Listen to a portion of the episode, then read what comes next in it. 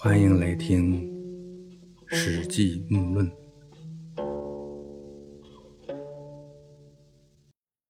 前面我们谈到，夏侯婴不顾刘邦的阻拦，直接要把刘邦的儿女拉在车上一起逃命，最终呢，还是逃到了丰邑。刘邦呢，在逃跑的路上不顾儿女生死，这样的史料会来自哪里？能让司马迁记述下来。我们在本列传的最后，也就是谈完灌婴以后呢，我们还会论到。刘邦到了荥阳以后，收拢逃散的士兵啊，重新振作起来。他把祁阳赏赐给夏侯婴作为食邑。这祁阳呢，是楚国的南疆啊，原来呢属于长沙郡，后来属于零陵郡。夏侯婴又指挥战车随从刘邦攻打项羽。一直追击到陈县，终于平定了楚地。到了鲁地，刘邦又给夏侯婴增加了资氏作为食邑。资氏县呢，在现在的山西省汾阳市南面，啊，汾水的西岸。县城在现在的巩村和聂生村之间，故地遗址还在，占地呢差不多有七百多亩。资氏当时属太原郡，后来王莽呢曾改为资同。王莽被灭了以后呢，恢复资氏的名称。夏侯婴这块封地东面不远就是著名的平遥古城。刘邦称帝的这年秋天，燕王臧荼起兵造反，啊，夏侯婴以太仆之职跟从刘邦攻打臧荼。第二年，他又跟随刘邦到陈县，逮捕了楚王韩信。刘邦把夏侯婴的食邑改封在汝阴，剖腹为信，使爵位世世代代传下去。这个汝阴呢，最早是因为在汝水西南而得名。到西汉的时候呢，它属于陈郡。现在来说呢，就是在安徽省的阜阳市。在叫阜阳这个地名之前呢，还曾叫过颍州、信州、顺昌啊。这些不同时期在地名上的变化，也反映了当时呢。人们期盼风调雨顺、各自国泰民安的愿望。夏侯婴以太仆之职跟从刘邦攻打代地，一直打到武泉、云中。啊，刘邦呢给他增加十邑一千户。云中呢，也就是当时设立的一个郡。啊，这里应该是指郡府所在地，也就是现在的内蒙古头克托县县城的东北。武泉呢，当时属于云中郡。现在来说，就是呼和浩特市东北的塔布罗托海古城一带。这塔布罗托海呢是蒙古语啊，那个和一个古鲁巴杜鲁布塔布塔布托罗海，塔布就是五个，塔布托罗海就是五个大土堆，实际上呢就是五座大型汉墓啊。当地人呢就叫它荒凉堆，也叫塔里古城，占地呢差不多有一千二百亩，在大青山南麓，下面就是辽阔的土木川平原。啊，古时候呢，这里是匈奴侵袭的前沿地区。夏侯婴这次跟随刘邦打到这里，后来呢，周勃和灌婴也曾在这附近击败过匈奴。接着，夏侯婴又跟随刘邦到了晋阳附近，啊，把韩王信率领的匈奴骑兵打得大败，追击败军到平城，啊，也就是现在的山西大同。然后被匈奴骑兵团团围住，七天不能解脱。啊，后来呢，刘邦派人给匈奴王冒都王后胭脂送去厚礼，冒都这才打开包围圈的一角。刘邦呢，逃离重围，刚出平城，他就想驱车快跑。夏侯婴呢，这时候坚持让马车慢慢的走，命令弓箭手都拉满弓向外警戒。最后呢，终于脱离险境。以此功，刘邦把汝南郡的信阳一千户作为食邑，加封给夏侯婴。啊，这就是在最危急的时候稳得住，慢慢的逃跑。夏侯婴又以太仆之职跟随刘邦，在古柱山以北地区攻打匈奴骑兵，大破敌军；以太仆之职在平城南面攻击匈奴骑兵，多次攻破敌阵。功劳最多，刘邦呢就把夺来的城邑中的五百户赐给他做食邑，又以太仆之职攻打陈豨、秦部的反叛军队，冲锋陷阵，击退敌军，又加封食邑一千户。最后，刘邦把夏侯婴的食邑定在汝阴，共六千九百户，取消了以前所封的其他食邑。夏侯婴的封地呢，原来有多个地方，因为这次把之前的封地都取消了啊，全都以汝阴这一块封地为实邑，所以呢，后人一直叫他汝阴侯。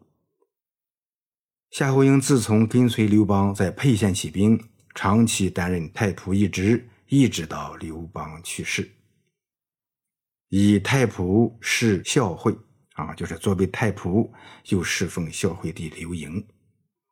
这汉惠帝刘盈前面多次说他是汉惠帝或者是惠帝，有时呢也说孝惠帝啊，这些谥号呢在不同时期呢是有一些变化的。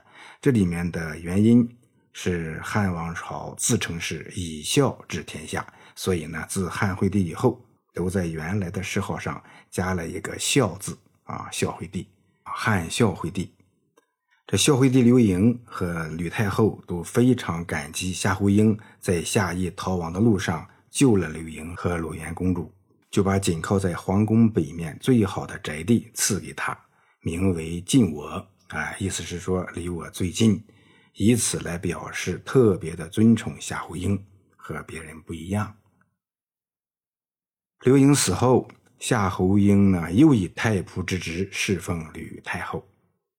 吕太后去世以后，代王刘恒来到京城。嗯，这个呢前面说到过啊。这时候大臣们选来选去，就是为了避免外戚干政，选了母亲家人相对温良的代王刘恒做皇帝，请刘恒进京来荣登大位。夏侯婴又以太仆的身份和东穆侯刘兴居一起进入皇宫，清理宫室，废了少帝。驾驶天子的法驾到代王府地去迎接刘恒，和大臣们一起拥立刘恒为孝文皇帝。夏侯婴又是担任着太仆之职，啊，当时那个少帝呢，他不是刘盈的孩子，啊，你看这夏侯婴又是担任太仆之职。这八年之后，夏侯婴去世，谥号文侯，他的儿子夏侯造。封为夷侯，继承了夏侯婴的侯位。七年之后呢，夏侯造去世，夏侯造的儿子夏侯赐被封为共侯，来继承侯位。三十一年之后，夏侯赐去世，夏侯赐的儿子夏侯颇娶的是平阳公主。在夏侯颇继承侯位十九年的时候，也就是元鼎二年（公元前幺幺五年）。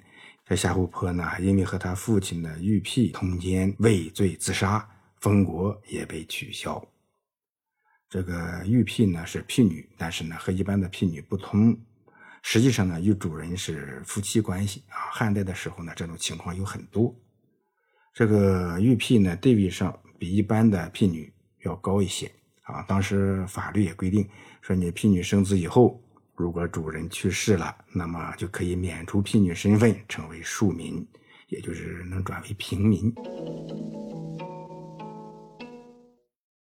夏侯婴呢，原来就是一个赶马车的，现在来说呢，就是领导的司机。因为他和刘邦的关系不一般，属于刘邦最亲近的人，所以他的隐性权力还是蛮大的。起码呢，他在刘邦面前是很有话语权的。啊，他曾经救过韩信。韩信投奔刘邦曾经犯过事儿，这些犯事的人呢，前面十几个都杀了。轮到砍韩信的脑袋，当时呢，夏侯婴正好在场。韩信呢几句话就引起了夏侯婴的注意，也就饶过了韩信。这在《韩信列传》里面呢都详细的谈到过。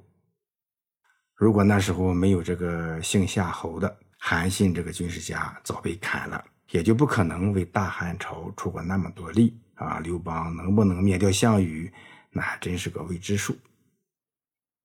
这夏侯婴的姓氏是夏侯啊，这是以爵号为氏，他们是大禹的后代。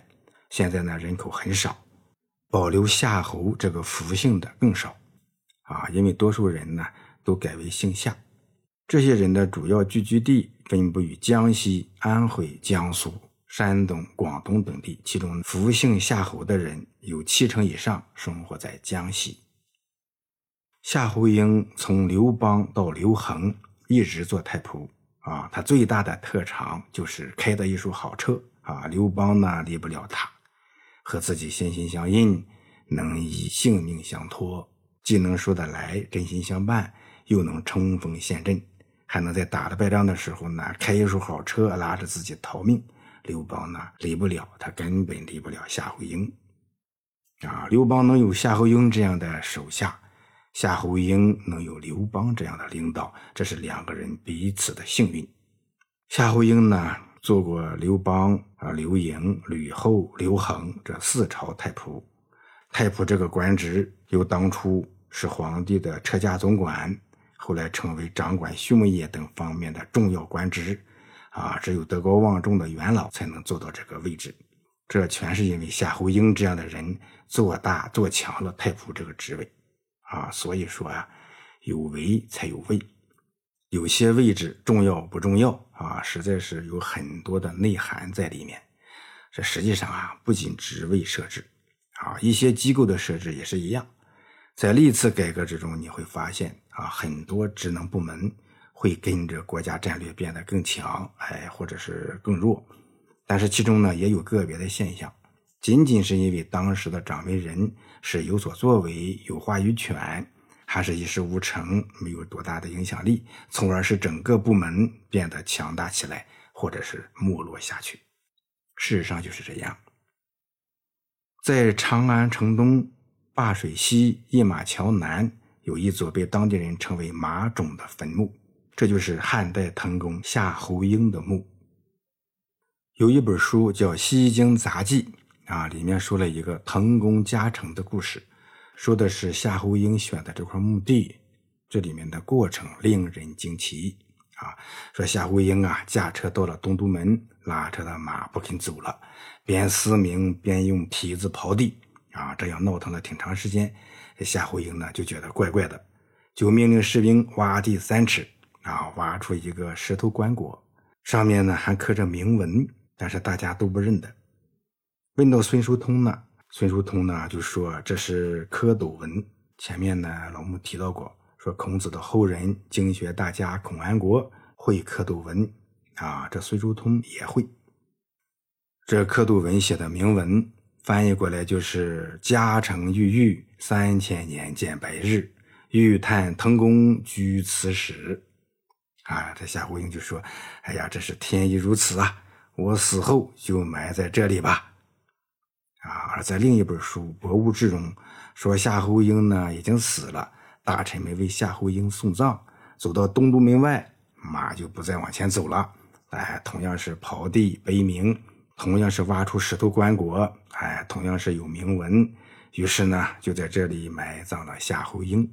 啊，不管咋说，这夏侯婴呢是葬在了马冢，也就是这滕公加城。